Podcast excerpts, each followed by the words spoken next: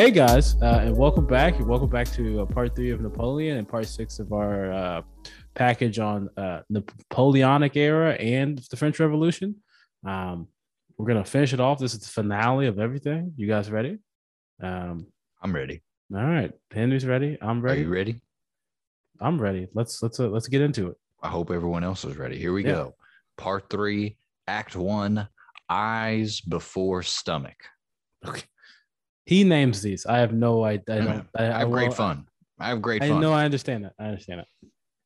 September 18th of 1807, Napoleon authorizes his corsairs to seize any cargo ship leaving England with merchandise, including U.S. ships. So that's one of the steps that obviously leads to the War of 1812, albeit not with France, but with Britain, because Britain starts impressment. Anyway. Yeah. March 17th of 1808, Manuel Godoy, who is the Queen's former consort, he had basically finagled himself into a position of power.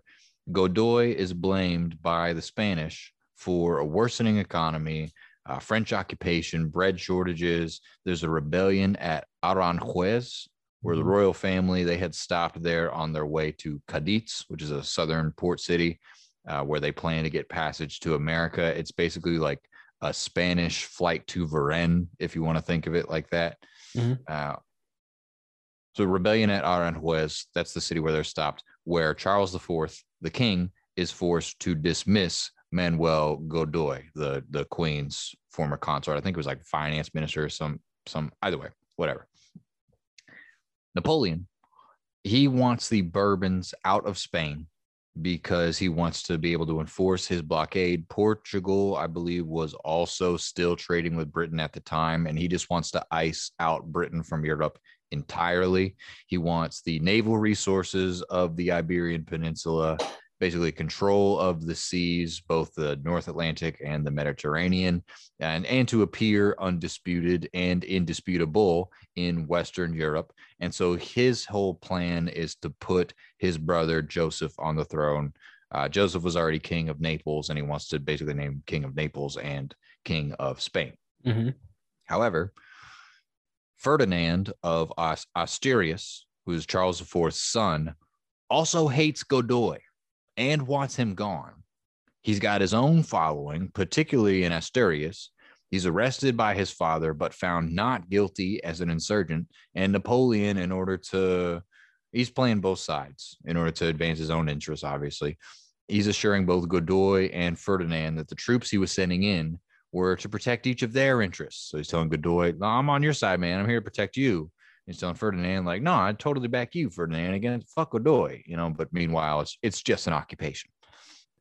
So May 2nd or 3rd, I think it's the night of May 2nd and 3rd of 1808. This is the outbreak of the Spanish War of the time, because there have been several. A lot of those. Which Spanish War, sir? Yeah, I know. I know. 1808 one, asshole. There's a rumor that the 13-year-old Francisco was about to be taken to Bayonne, which is like near the border of France and Spain, is outside on his way to Paris. Basically, they were going to abduct one of the heirs. Outside the palace in Madrid, there's this crowd that has assembled, and there's all these people watching. And Francisco, the Bourbon, he starts crying, and the Spaniards, just regular Spanish civilians, rush the French, and the French shoot the Spanish. And this is the beginning of the Spanish War. September 22nd of 1808, Napoleon, meanwhile, he's got other things on his mind, other business to attend to at this time. He heads to Erfurt in Thuringen. I think that's like what modern Eastern Germany, to meet with Tsar Alexander, because they have to like basically re-solidify their relationships because things have changed. Yeah. And nothing really materializes. The relationship had cooled from their hot times on Tislet.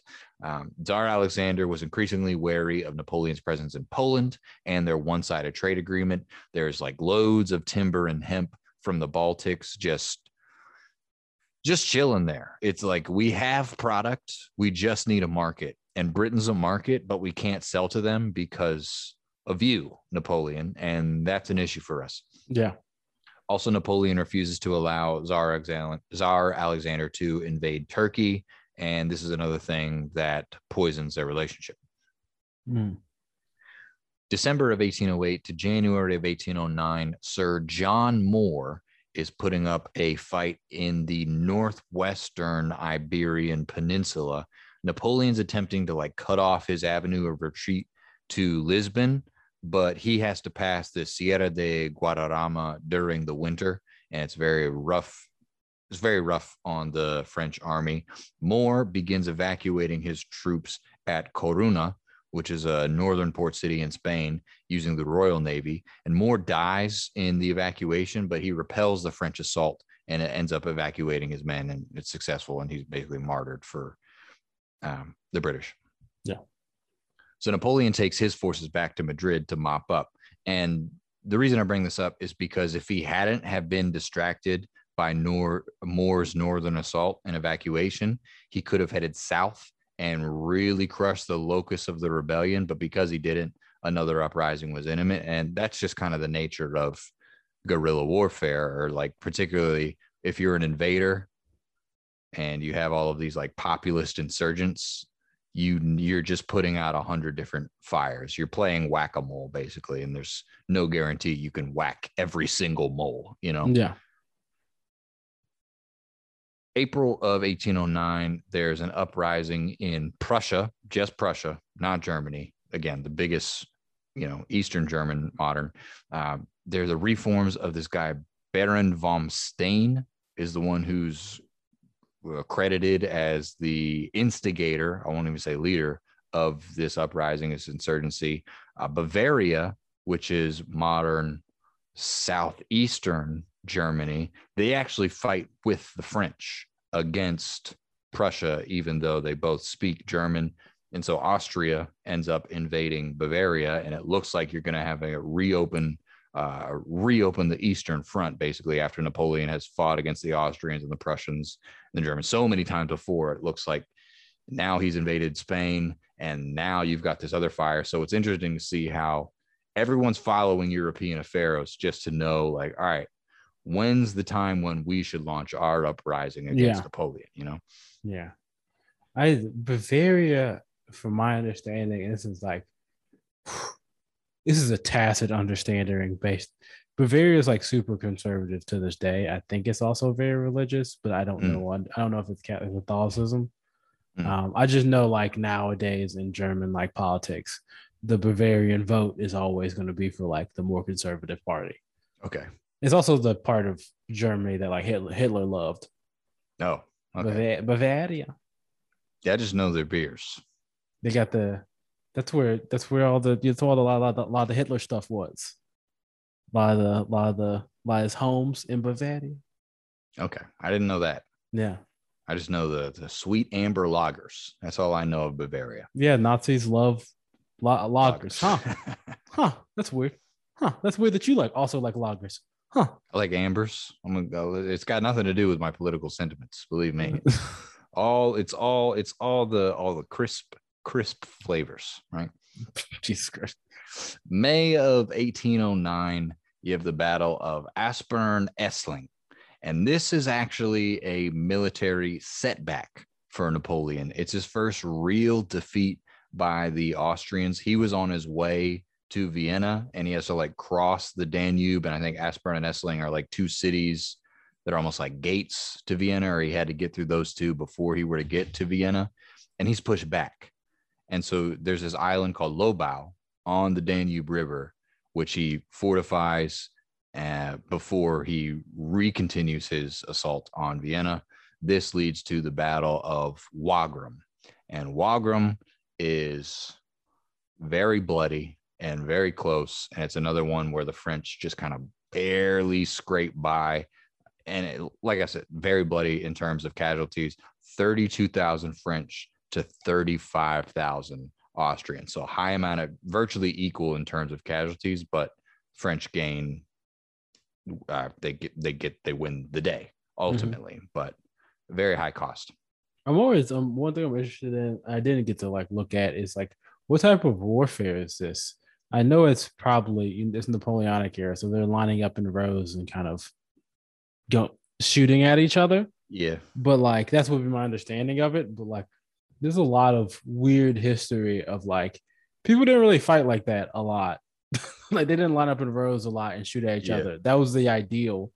Yeah. That was like, but like yeah, but no, it's just interesting because it's 67,000 people being killed.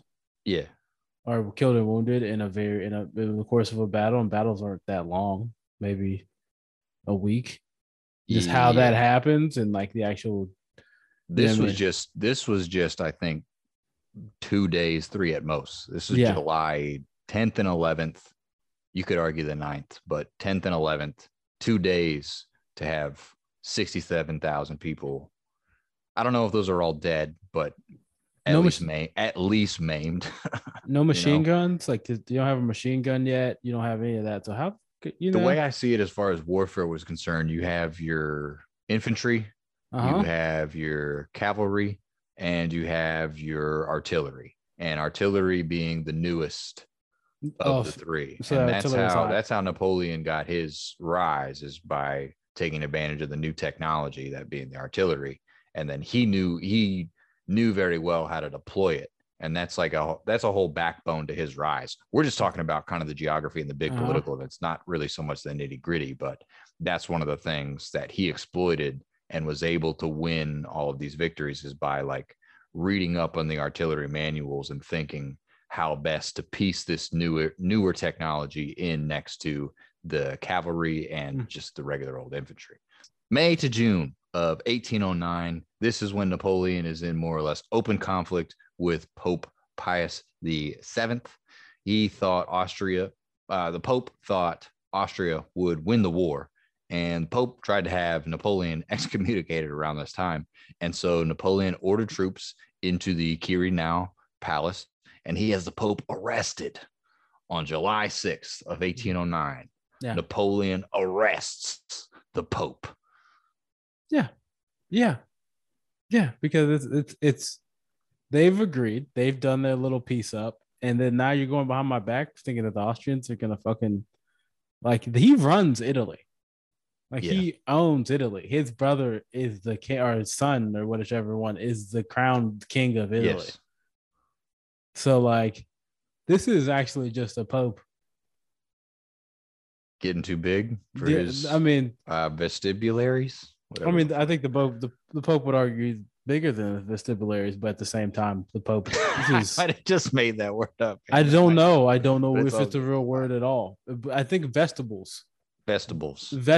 I don't know. Let's move on. I like vestibularies better. I'll be real. I'll be honest. I mean, there's a lot of words that we like better than the words that they are, but they're not words. That's true. So that's why we don't say them. Yes. But I just like it because it's like, you know, I'm gonna arrest the Pope. I don't know if anyone else has ever arrested the Pope. You have to be some kind of someone to be able to arrest the Pope. That's all I'm saying. I don't know if it's ever happened. I'm sure there might be a couple minute instances, but nothing like, all right, I'm arresting the Pope. Just giving that order to the people who are like, all right, I need these French commanders. You're going to go in there and you're going to arrest the Pope. And well, also, like, yeah, they're also okay. they're also all Enlightenment people, all these like generals, so they don't really care. Fuck this guy. They do care, but they don't like. They're all like, they don't really care. Yeah, I read about Darwin or whatever, and now I think I have a better understanding of everything. Superior understanding than you do. You do a holy boy, holy man. Yeah, so they're fresh off that. They're still very So they would walk in there and be like, oh, look at all these robes. Regular old day, you know. Yeah. I hope they treated him okay, at least. I hope they. You don't care if they treat the Pope correctly. I've never seen you give this much credence to. You know, I'm just saying, like, you're right, but there's an element of decorum to be. I'm sure they were keeping in line with the decorum. They wouldn't do anything weird. That's all I'm saying. One thing you know about me, I would love to get fresh with the Pope. You want to get fresh with the Pope? Get fresh with the Pope. Do you know what get fresh is a term phrase. You want to disrobe him of his vestibularies. No, that's the way I understand it. Okay. You're trying to make this into a sex thing, and I don't want to do that. That's what it sounded like. Let's move on with the podcast because you're trying to make it into a sex thing. All right. October 14th of 1809. This is the Treaty of Schönbrunn, where the Austrians agree to pay reparations of 85 million francs, I believe. They limited their army to 150,000. There's more to territorial concessions, and they recognized the continental system. It's also an assassination attempt, yet another one, against Napoleon 2 days before the treaty signing. And there's you see more percolation of German nationalism because the guy, basically, he's executed, but his last words before he's executed, he's like, yeah, fuck you, Napoleon, Germany rocks. I'm paraphrasing, of course, but that was the gist of I've done my duty to my country. And he's you see people are starting to think of Germany or Austria, that sort of the people as a nation, as a people. Yeah. Yes. Yeah. Also around this time, Paris is innovated. You see Napoleon undertakes a series of internal improvements, irrigation, he improves their canal system.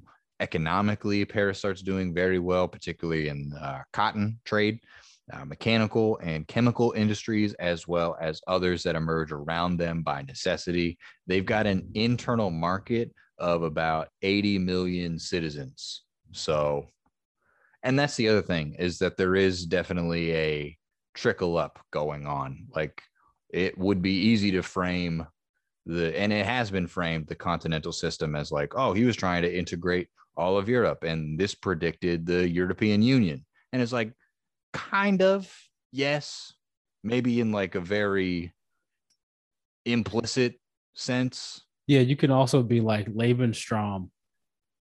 Lebensraum. Yeah, it's predicting the European Union. Some key differences. There's some structural difference to Lebensraum and the European Union. Yeah, some important differences. Yeah. But with the continental system, there's and same thing you could say with Nazi Germany, is that there is definitely a trickle up. Yeah. That they've had that internal market, and they all sort of are all we're part of this continental system. But it was about France, and then it was about Paris, and then it was about Napoleon. It's You also see the emergence not only in the year aforementioned, but throughout the Napoleonic era. There's he's a pretty masterful at using propaganda. There's a number of propaganda pieces in visual art. Jacques-Louis David, who was pretty famous, well-known Jacobin for his time. After he's in prison, he basically converts to Napoleonism almost. He converts. He's on Napoleon's side, and he's as long as you'll give me money to paint, that's what I'm fundamentally about, man. I want to paint. And he raises this new school of painters who are also siding with Napoleon. This gets us into Act 2, Bone in the Throat. Okay. Let's just continue, but I got a theme here. I got a theme going. Okay. Okay. December of 1809, Napoleon divorces Josephine, and he marries Maria Louise of Austria. And February, 2 months later, February 1810, there's a senatus consultum, which is ratified by the decision that Napoleon, as heir of Charlemagne, so he's speaking in the name of the patriarch, the OG patriarch of France, who originally bestowed temporal power to the papacy. Napoleon abolishes the Vatican's sovereignty over the Papal States and annexes them. So this is another kind of usurpation of Catholic authority. It's very revolutionary France. You know what I mean? First you saw in revolutionary France the annexation of all the church lands. And then however many years later, roughly 20 years later, Napoleon's no, I also own the Papal States. France as an empire France as not a secular empire, but France as an empire, we don't recognize the papacy's authority over the states named after themselves. You know, they're ours. Well, yeah, I mean, with the French Revolution and then Napoleon, they see themselves as the heirs of the Roman Empire, like Rome. And yeah. Rome, guess what? Rome was before Christianity. Yeah, Rome takes on Christianity as like a new cloak. Like, so like they see themselves as like, yeah, no, Francis. He sees themselves above. Yes, yeah, I see what you're saying. Yeah, there's like there's a prior claim that they're appealing to. Yeah, their train of thought is like, yo, we are the nation or whatever. I don't know, Rome. This is the new Rome or whatever the fuck that. Yeah, this is fine. You know, We recognize this, but we don't recognize the authority so much. It's still 1A to the Rome or whatever, new Rome or whatever. We've got the graft, but don't forget who you're grafted to. Yeah. Okay. Yeah. Napoleon, he wants his heir, his son, named King of Rome, and the ability to appoint a few bishops, and the canons are corresponding with the Pope. Pius is saying not to let Napoleon name any bishops, so there's more friction there. There's further friction. Upper class nobility is upset that Napoleon is straining France's relationship with the papacy because they want to retain the lands that they had gained basically since the French Revolution. The papacy was upset that Napoleon had introduced divorce, and there's also nationalist pockets throughout the continental system, throughout the Napoleonic Empire. Germany, Spain obviously is like a total shit show. Poland, particularly in Germany, though, I think that's because Austria was already consolidated at that time, but particularly Germany and Italy, I should say. Yeah, they're upset over both conscription and taxes, also like Holland and Denmark. Merchants from across the continental system are strained under the blockade of Great Britain. 1810 to 1811, the situation in Spain is worsening. There are disagreements over the amount of casualties inflicted by these like guerrilla populist bandito revolutionaries. There's as few as 76,000 French casualties in the Iberian Peninsula during this time, and perhaps as many as 145,000. And it is messy. Let me tell you, they're known to give no quarter. There's garroting, crucifixion, and boiling in oil for the captured French. There's also, you have some sectionalism going on, or some factionalism going on with the afrancesados. Those are people who are Spanish citizens who are known to be on the side of the French. And there's like internal war, civil war between the afrancesados and these like bandito revolutionaries. It's also expensive for Great Britain to keep funneling troops into Spain, so their economy is being strained not only by the continental system blockade, but also the war effort. And there's waffling over Joseph as king, because there was eventually they change the French, Napoleon and the French, they change their plan to install Ferdinand, which he probably should have done in the first place, because there was this instance where Ferdinand reaches out to Napoleon and says, hey, man, I'd be happy to rule in your name. Yeah. And Napoleon says, nah, I'm going to give it to my brother. I'm sorry, dude. And it's kind of like, man, you could have had it all. This sets up that weird part of Mexican history. This is after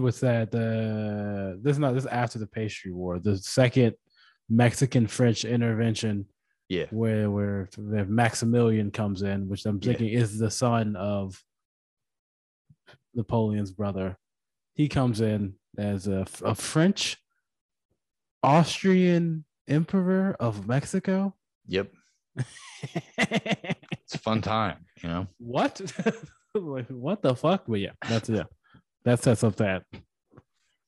The British General Wellington and the guerrillas under him, because now you've got this integrated unit of like British, Spanish, are using the terrain in a way that neutralized French artillery and skirmishers. The way, the image that comes in my head is that the French would know that the enemy was nearby, but they wouldn't know where. And there was this, you know, it was very like mountainous terrain, particularly in the rural areas, or like a lot of hills or whatever. And French would be marching along with all of their artillery and their cavalry. And then they would come to the point where they were beyond the flank of a hill, or beyond the cover of a hill or a mountain or a valley or whatever. And the Spanish and British would just rush them entirely before they had a chance to set up. It's just a surprise attack, a gank, as I would say in the olden days, you know, gank. Ew. Yeah. You gank them, you know, you hide in a certain spot and you wait for the enemy to just show up, and you wait around a little corner. And then once they're there, you just fucking, you gank them, you know, boom. Like you didn't even have a chance to set up your attack because you got ganked, man, you know? And from my understanding, the way you neutralize artillery is you just get close. You get incredibly close. Like you're saying, I will refuse to say the word gank, but you get incredibly close, and like you just, the combat's so close to where you can't call in the artillery. But that's it works best at a range. And if you neutralize that range, then it's just like, all right, now you've rounded the corner of this mountain, and we've been waiting here for a while. And then here it comes. Here we are. Boom. You're dead. You got ganked, you know? No. Yeah, not ganked, but no. March 20th of 1811, Napoleon's son is born by Maria Louise. There's further problems with the blockade. Tsar Alexander is stirring up Polish nationalism against France. Napoleon is arming up Danzig. He wants a strong Poland as a buffer state against Russia. Russia is increasingly flouting the continental blockade, so that's falling apart. Napoleon also domestically, I believe, needs a successful war to distract from the failing war in Spain. It's been referred to as the Spanish ulcer because it's just eating him up from his heel. Yeah. So May of 1812, Napoleon departs St. Cloud for Dresden, and Alexander securing his fronts. Bernadotte, who like was one of Napoleon's like under generals and kind of had always been fucking with him throughout Napoleon's rise. Napoleon named Bernadotte king of Sweden, and then Bernadotte went and allied with Alexander. So there's even some, like these internal, these personal divisions, personality disputes between France's top generals are like coming to fruition and working against Napoleon. It's like a weird, it's like they go through some type of wormhole in terms of their service in the military, where like there were aristocrats before. Most of these people, they come from aristocratic backgrounds. Yeah. And they've always they're always thinking about how to better themselves and how to create a better standing for their families. And then they go into the military, and it's like all this fucking socialistic brotherhood shit that they're all like big fans of, and they all talk up. And then as soon as they get into a position of power, or they're like major generals, or they get something, they return immediately back to being like, okay, this is really about well, maybe it was always about that, but like, it's always about like, yeah, I don't know. This is interesting to see how they're like, oh, we're generals. And then it's like, no, this is still about me making bank for my family, fam. Yeah. I'm still trying to build up that nest egg, man. Yeah. I'm still in it for me, but when I have to be, I'll mobilize against the enemy, but yeah, I'm going to take a few paintings. And guess what? It's as now as the king of Sweden, it's better for me to align. Yeah. Sorry. Tsar Alexander. It is personal, but also it's not personal, but also it is personal, you know. 30,000 Austrians and 20,000 Prussians are basically forced to fight for Napoleon because he gives another call for some conscription. They send secret dispatches to Russia saying like, hey man, we're not happy about this. This is not up to us. This is not optional for us. We have no choice. And should an opportunity present itself, we will change teams, like, immediately, as soon as it happens, because fuck this guy. But for the moment, they've got bayonets at our backs, so we've got to march with them. June 24th of 1812, Napoleon crosses the Niemen River. He's crossing on the way to Vilna in Russia, and he's got a number of indisciplined troops. That's like a big problem for him during his Russian campaign. They're eating all of their rations and later like collapsing from hunger and exhaustion. And they're facing like muddy roads with polluted wells. Suicides are rampant, as well as desertions. It's things are not looking good on the way into Russia. And you would say the Russian campaign starts in May, right? Yes.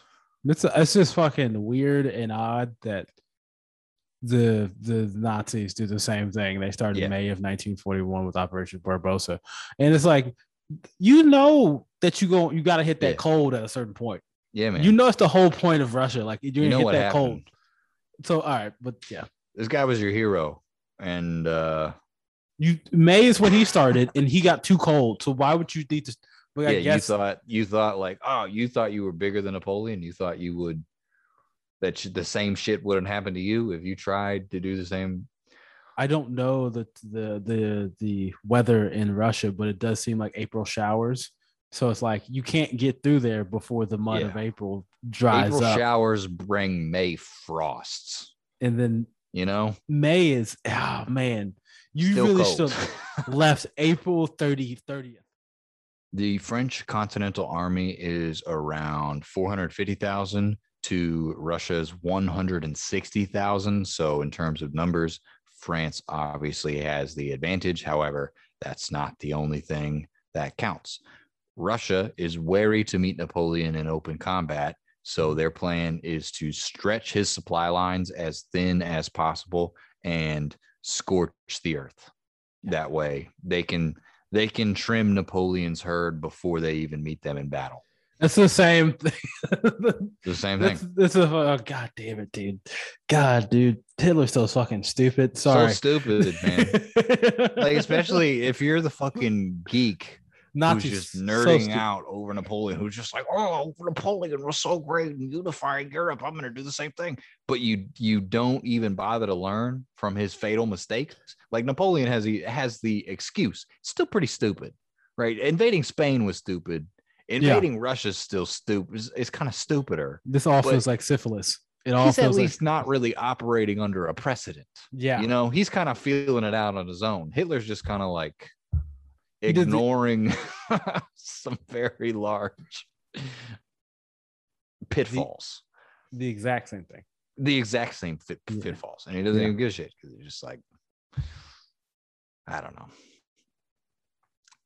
August 16th of 1812, Napoleon begins the siege of Smolensk. There's fighting in the suburbs outside of it. Beginning of the siege of the city. It is burned to the ground, and the generals at this time are encouraging him to winter at Smolensk because it's August. It's getting cold.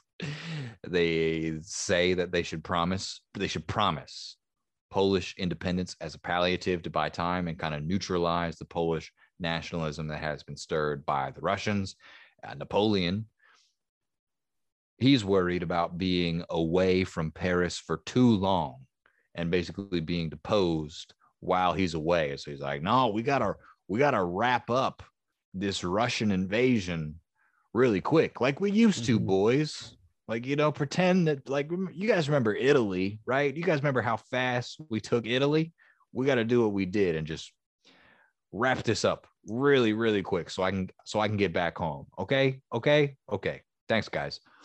Napoleon does what in military history terms is defined as stepping outside without a jacket on.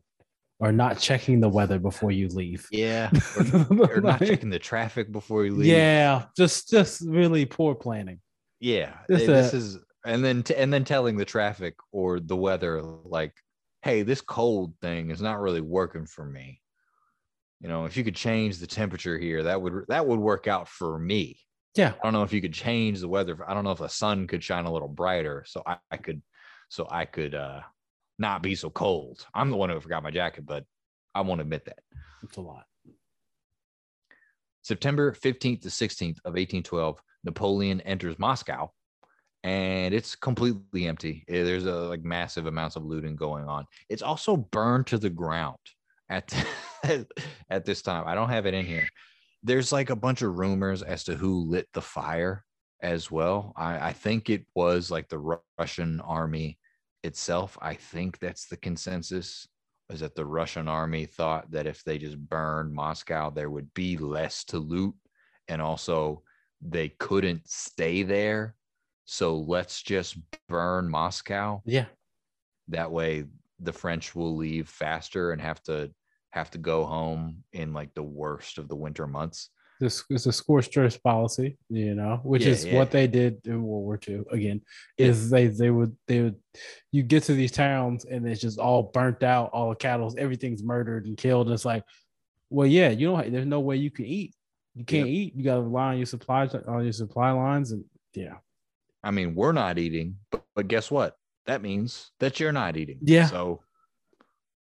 And we I can exist. This is my home. I can exist here. How long can you stay here in this cold and with no food and like that historical like Russian doomer cultural death, which is crazy. It's like, hey, we don't care. It's a life. All right. It's kind of might be a stereotype, but also it's worked historically. So, and I see it repeat. So I'm going to point it out. It seems like a constant. It really does seem like they have constantly something about that cold, man. Yeah, man. Just makes you like, oh, I live here. I'll die. It's fine. It's fine. But fuck you. I'm going to die, but fuck you if I die. Okay. That's the vibe I get. I'm crazy. I'll kill us all. Okay. You know, just fuck you. We're going for it. All right. Meanwhile, the Russians under part of Napoleon's thinking here is that if he just hangs out in Moscow, that Tsar Alexander is just going to come out and sue for peace. But Tsar Alexander and the Russians generally just know better. They're like, no, let's see if you live this. Let's see if you live through this, because your supply lines are thin and you're in hostile territory, and we'll see what happens. The Russians under General Kutuzov, they're reinforced from Finland. So now you've got 215,000 Russians against only 95,000 at this time under Napoleon. He had 450,000 and he's down to 95,000. And he's barely met the enemy in combat. October to December of 1812, this is his winter march. It is an embarrassing winter march back through Russia, going back home to France. Kutuzov is either forbearant or hesitant. I'm not sure which. He still doesn't want to engage Napoleon in open combat, but he is following him and harassing him. And there are peasant reprisals against the French on their way home. There's cannibalism within the French army, not to mention hypothermia. French soldiers are surviving on horse flesh. And what is it, the adage that they have about Russia, that there's two unbeatable generals in Russia, and that is General Hunger and General Winter. You know, and that proves itself right here. Yeah. Fortunately, we have drones and nukes now, so it doesn't really, you know, kind of neutralize those two once you globalize sufficiently. That's what they don't tell you. People don't tell you rock, paper, scissors. Winter, nuclear winter beats winter. That's at right. all times. Mm-hmm. There you go. Boom. Yeah. Boom. There you go. What beats nuclear winter? No, climate change. I'll tell you. Oh, climate change. Yeah. I was going to say love. With some picture of climate change beat that also. Yeah, I'm pretty I think so. All you need is love, man. Not when that climate change drowns you, nigga. Let's go kumbaya into the sea. December 18th the 19th of 1812. This is when Napoleon arrives back at the Tuileries Palace in France. And this is similar to his returning home from Egypt. Not looking good for him. This gets us into Act 3, Swallowed Up. I think the thing, right? We got I want to clarify. He picks. I was going with the larynx. He picks. I wanted to go with digestive, but also larynx type. Anyway, December 1812 to May of 1813, there is a combined Prussian and Russian offensive against Napoleon, backed by Great Britain. There's an armistice signed at Pleshwitz. Austria agrees to mediate in the dispute between the Prussian, Russian, backed by the British, and the French. And they appoint this Austrian guy, Metternich. And Metternich and Napoleon, they're talking at Dresden. France was to accept their natural frontiers, dissolve the Confederation of the Rhine, free Austria from any military or political requirements. Russia and Prussia both acknowledge Metternich to avoid any backdoor deals. So they're not trying to leave any wiggle room for Napoleon whatsoever. Russia itself, they want the Duchy of Warsaw dissolved. Austria wants some more Italian territory. Basically, Napoleon was to give up everything he had won since 1796. Yeah. And Napoleon also counted on the Emperor of Austria not waging war or not doing anything actively against the husband of his daughter. And he was mistaken, clearly, in that regard. Mm-hmm. So on October of 1813, you have the Battle of Leipzig. There's these high desertions among the Germans and Italians within the Grand Army. The Saxon troops entirely turn on him during this battle, and they're like greeted very warmly by their Prussian brothers. So again, this is one of those moments where you see this emerging German nationalism, and Germany is now against him, relatively unified, not really Germany proper yet, but all the provinces have kind of united against him. Holland declares against him. So November of 1813, you've got negotiations. The natural frontiers are reneged after Napoleon accepts pre-1792 boundaries. Napoleon had accepted the 1796 boundaries, but he did so too late.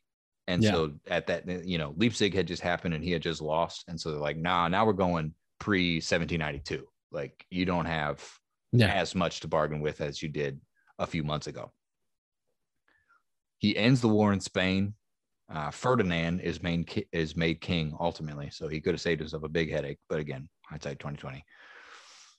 January of 1814, the Prussian general Bülow is marching into France itself, and Napoleon wants to act as a wedge between the Allied armies. He doesn't want them to link up, and through like February of 1814, the next few months, the French army launches a very spirited defense. I wish we could get into it. We really can't, but it's like they know the terrain and they're fighting for their homeland and they know the stakes. And so there's this like invigoration of spirit within the French army. They're sometimes inflicting 10 times the amount of casualties on the Allies as they are incurring themselves. It's not enough, however. On March 30th of 1814, there's a battle on the Paris outskirts. It's like right below Montmartre. It's a French loss. And Joseph and Jerome, both of Napoleon's brothers, are watching from the heights of Montmartre. They authorize the marshals to conclude an armistice in Napoleon's absence. So the gig's up. Yeah. March 31st, very next day, 1814, the Council of the Seine issues a decree encouraging people to denounce Napoleon and petition for restoration of the Bourbon dynasty. And Napoleon still has like 60,000 forces, and he tries to march on Paris, but the marshals and the army, they're not moving. they've realized what Napoleon hasn't quite yet. Talleyrand, who's long been in the employ of the Austrians at this point, he's there, he's in Paris to welcome Tsar Alexander into the city, and he's there to manipulate the situation while Napoleon is away. Things aren't quite set in stone quite yet. April 14th of 1814, the Allies are unsure of exactly what to do. Alexander suggests a regency for the King of Rome, that being Napoleon's son. Mm-hmm. Talleyrand pushes for King Louis XVIII to be restored, and Alexander thinks that this is going to plunge France into a civil war because they still have the Jacobin presence. Mm-hmm. On that day, April 14th, Napoleon signs his abdication. He would receive 2 million francs a year and become the Duke of Elba, which is like a very nice way of saying exiled and imprisoned on an island off the West Italian coast is where Elba is. And he would just be like, we'll give you money and you can have a nice house. You just can't do anything. You just can't mess with the situation that we're trying to carve up or we're trying to decide upon in Europe. We're going to dismantle your empire, but you'll be Duke and we'll pay you. It's like stay there, you know? It's like a weird, like aristocratic, like thing that they do where they don't like, they capture, like not even captured. Like you guys will fight a war. People will die. And then you will be like, at the end of it, be like, all right, well, you know, you won that one. Mm-hmm. I lost that one. And, you know, you still get $2 million. Yeah, which castle you guys picked out for me? You know? Yeah, like it's I don't know. It's very strange when it's like you should get shot for this. You should be killed. You should get murdered. Yeah, it's this weird decorum almost, or respect for the enemy, where it's like we'll still make you Duke, of course, because respect, you know. Yeah. This is all concluded in the Treaty of Fontainebleau. Napoleon's wife, Maria Louise, refuses to follow him into exile. So, you know, she was fake after all. She never loved you, and then you threw away the love of your life. You threw away the love of your life because you wanted to have a son. And then she turned out to be fake as well. She bore your son, but now you can't see him because you have to go into exile. Yeah. Who really won? Did anybody really win? The royalist allies, they won. Maybe, but they did. Maybe on paper, but I mean, and that paper is the history books that I'm looking for a vine. I can't find one. Yeah, the paper is the history books that we both read. So yes, Napoleon on his way to Elba is burned in effigy by a mob. On the way from the negotiations, he's like nearly killed, I think once, if not a couple times. And so he like traveled in disguise on his way to the ship to get to Elba. This isn't the young man that like we see in pictures. This is like a 40-year-old dude who's a little bit chubby and starting to hair's going a little bit. He's like, and it's like tired. Yeah, it's rough. April to March of 1815, this is the Congress of Vienna. All of the allied sovereigns of Europe are repartitioning the continent, carving up the Napoleonic Empire. On March 13th, the Congress of Vienna issues a declaration of war, not against France, but against Napoleon himself, because few months later, he just busts out of Elba, basically. And in all fairness, Louis XVIII did fail to pay his stipend. Yeah.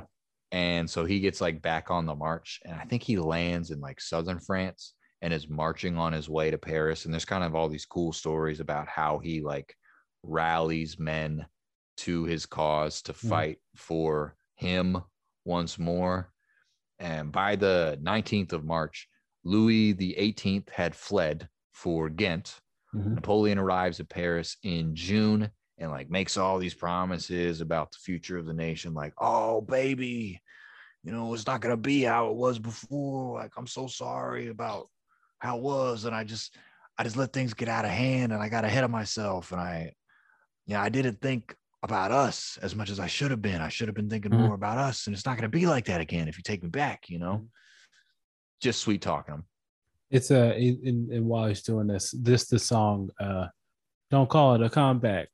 I've been here for years. It's just an old 80s hip hop song. It's just playing. Okay. I dig that. Don't call it a comeback.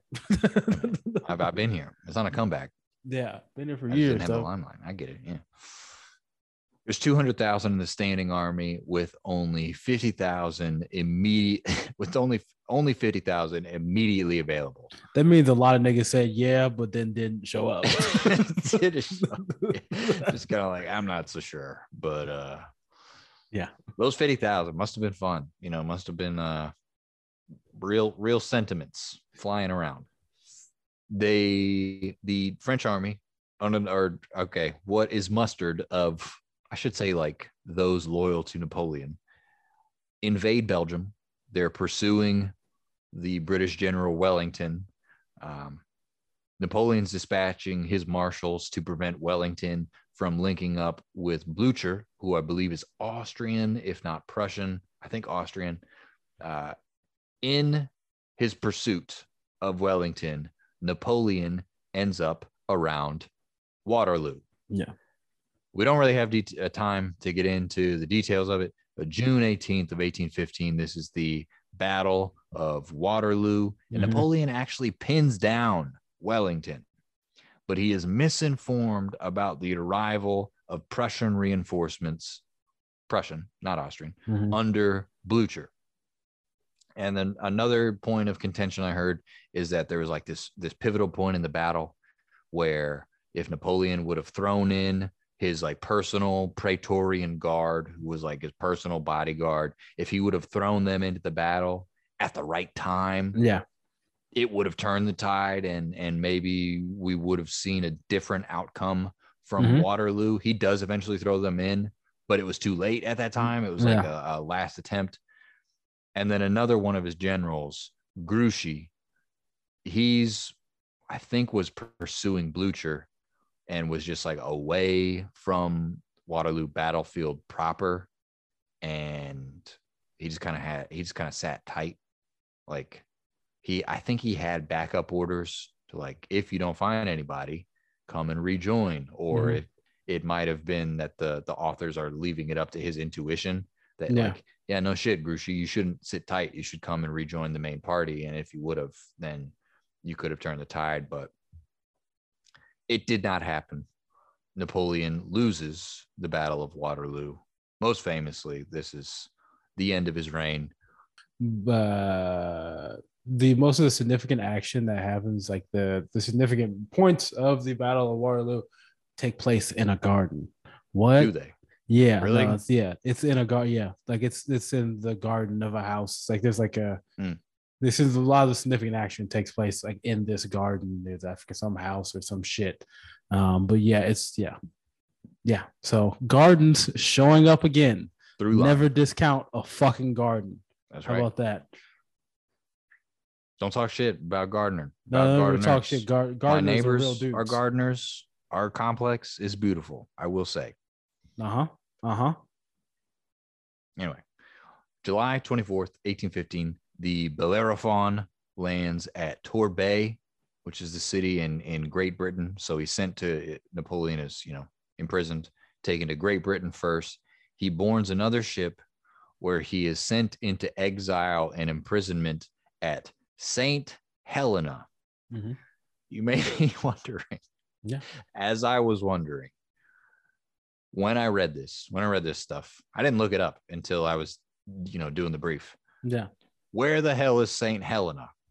I thought it was similar to like Elba, like somewhere off the coast, somewhere in the Mediterranean. No. It's in the middle of the South Atlantic. Yeah. They put him. They said the fuck away from anywhere where he could ever have the remotest possibility of doing any kind of shenanigans as what he just tried. It's the same lateral as like Namibia and South Brazil, and just this remote island smack dab in the middle of the South Atlantic. Like if you want to laugh, if you want to look up Elba and then look up St. Helena, and you'll see you'll know exactly what they were thinking. They gave him a shot to kind of like have something that was kind of close to like where he was from, and that was like kind maybe of like you can hang out, come to some of the parties sometimes, you know. Yeah, but then what they gave him, St. Helena, is like rock. Like it's not even, it's nowhere close to like anything he was used to. It's just like a desert kind of, not desert. It's a rocky ass island in the middle of the Atlantic Ocean, but a place that he still like bringing it back home.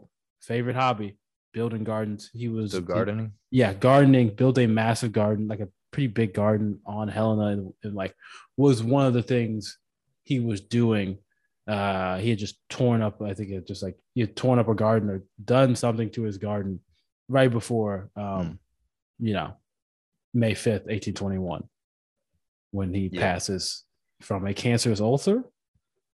Maybe that's what they say. That's what the consensus was. The historical consensus was for a while. He's on St. Helena for 6 years. Yeah. And he's also like devoted to his myth making at that time, like writing his memoirs. Mm-hmm. He tries to learn English. She fails. He's like, in the picture they have him, like, not a picture, but like the way he's depicted, it's like, he's in a fucking gardening hat. Yeah. Like with like, and he's like, he's not in like formal attire. He's like, you know, he has a shirt on, but he's like, it's this image of like this old man that like, you're like, oh, this used to be fucking Napoleon, dude. Yeah. This was the big end. Now he's the little end. You know? Yeah. He's been decapitalized. Yeah. And he's like, you know, he's beefing with the British, of course. And there's some like other stories of his imprisonment. Mm-hmm. Cancerous ulcer is what the consensus was for a while. A cancer. He had an enlarged liver, however. That's the way Frank McLynn tells it. Mm-hmm. One of the smoking guns is his enlarged liver, which could be indicative of hyperpituitarism, which is where he had like an overactive pituitary gland. And that's why he gained a bunch of weight toward the end of his life and like got real bloated. And there's some other, there's some other historians, some other doctors who take the enlarged liver as signs of something else. But the way Frank McLynn also tells it was that Napoleon at around the time of his death, he had all of these symptoms of arsenic poisoning. And that's another popular cause of death that's thrown around for Napoleon, that he was just pissing somebody off. Yeah, could be. Yeah, maybe. That could also likely be a thing. Yeah, the dude who he like has a lot of enemies across Europe. Yeah, but he's in St. Helena. Okay, dude. But that's the other thing of like you look at those 6 years, and he was like fucking other dudes' wives. Yeah, here's the thing. Like, you've got motive. But this is again 1821. Now we're already in the age of like. This is the international world. They can get to you anywhere.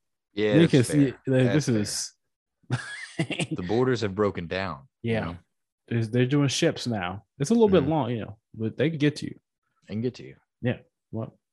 Well, that has been the life of Napoleon, and that has also been our six-part series on the French Revolution and the Napoleonic era, or the rise and fall of Napoleon. Thank you, Henry, for doing a lot of reading. I'm also going to thank myself because I've read a good amount about this shit, all this French shit. It's good stuff. It's a good time. We thank you guys for listening. We hope you enjoyed it. You guys can follow us at Hard Fight History on Instagram, Facebook, Twitter, YouTube, all those things. You can follow me at Joshua B. Stokes on Instagram and Facebook and Twitter. You can follow Henry. Where can they follow you at? You can just find me, Henry E. Price on IG, Henry Price on Facebook, Henry Price, Hard Fried History on Amazon, and follow the business at Blush Daisy, please. Okay. That's the guys. You've heard it here. We love you. We'll see you next time. That's right. Around with when we have another package. Until then, we'll see you. Be safe. All right. Be safe out there. Peace.